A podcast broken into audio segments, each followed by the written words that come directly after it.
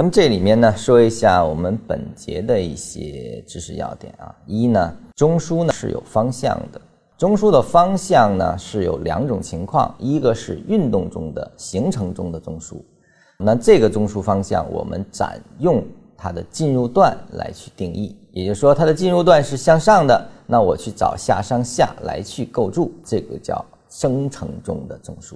中枢其实分两种状态。一种是形成中的，一种是被形成完毕的。那么它的终结是靠三买三卖的，也就是说，这里面给大家再补充一下吧。对于这个知识要点，就是在它形成过程中的时候，比如它起始于向上线段，那我们找下上下来构筑它的中枢。那么这个中枢，我们先暂定它是一个向上的运动中的中枢。比如说这儿又回来了啊，这个没有形成三脉，那它其实还在这个中枢范围内在运动。那最终它可能形成了一个三脉，就是脱离开了这个中枢范围。那其实这个中枢变成向下中枢了。那这里面我们的划分呢有两种，一是找高点进行切分，我把这个当成上上中枢的一部分，这儿当成向下部分。向下的一个上下上的一个构筑部分。那么，当它没办法切分的时候怎么办？其实呢，这种情况也会出现啊。你比如上啊下上下在构筑，这个形成了一个中枢构建，对吗？那它要是上去，那它就是一个向上的中枢，它的这个中枢范围是由前三笔来构筑的，是这个下上下来构筑的。但它最终的这个运动呢，却形成了向下的三脉。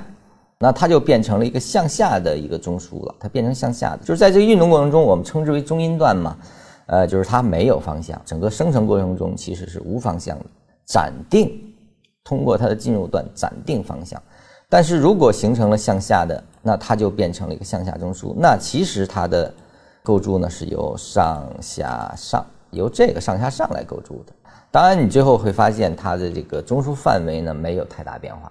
中枢的范围是因为是由它来定的，所以说呢，你这个三脉其实是没有任何的，就说不会因为三脉的形成，中枢的方向可能会改变，但它的中枢的构建会发生改变，但它的中枢范围通过呃前三段来定义的话呢，一般不会发生太大的变化，基本上不会变的。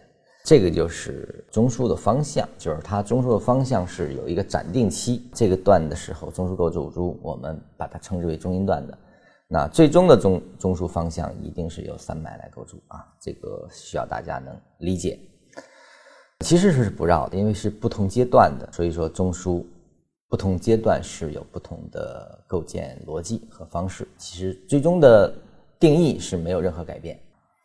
第二呢，是中枢是有区间的，这个区间是由高中低和低中高来去构筑的。那这个。区间的接触面小啊，就称之为奔走中枢啊，这是一种比较有力量的中枢，说明运动比较激烈。第三呢，中枢是有级别的，它是由它的构筑组件来决定中枢级别的，构筑它的组件，也就是说，线段的中枢那肯定是高于比中枢的，比中枢其实只是线段嘛，线段来构筑的就成为走势运动的中枢了。级别问题。在我们讲级别的时候，会更加深入给大家进行定义和如何去准确定义级别。这个我们在后面的课程会涉及，会重点的讲。中枢呢是有能量的，也就是说由它的构筑段的多少以及构筑段的级别本身来去定义它的能量。也就是说，三段的级别和五段的级别肯定是不一样的。就是说，嗯，级别是一致的，但它的能量还是有趋同的，还是不太一样。多于三段的肯定是高于三段的，对吧？这个中枢的，就是线段构筑的肯定是高于比的啊，这个就是很清楚的。中枢呢不复杂，但它也不简单，因为这里面呢在不同的阶段，就是完成的走势上，你是很容易找到中枢的，很容易定义的。在运动中的中枢，可能很多人就不知道该用什么来构筑了。其实只要是线段以上级别重合部分，都是可以构筑中枢的。呃，那他们的构筑中枢完毕之后呢，就可以通过中枢本身形成，有了中枢才有走势类型。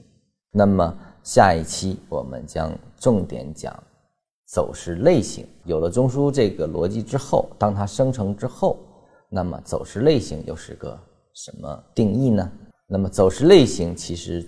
才是我们整个学习过程中最终要完全掌握的逻辑和理念，所以说非常重要。那么在这个理解之前，你一定要把中枢理解清楚，这样的话，在我们走势类型中才有更深入的掌握。就说每一步的基础都要牢靠，我们才能真正的走下去，否则你是越学越懵的。如果你的中枢掌握不清，走势的类型就很难有效划分了。所以说，希望大家课下多下一些功夫。那么我们下期来讲走势类型，我们下期见。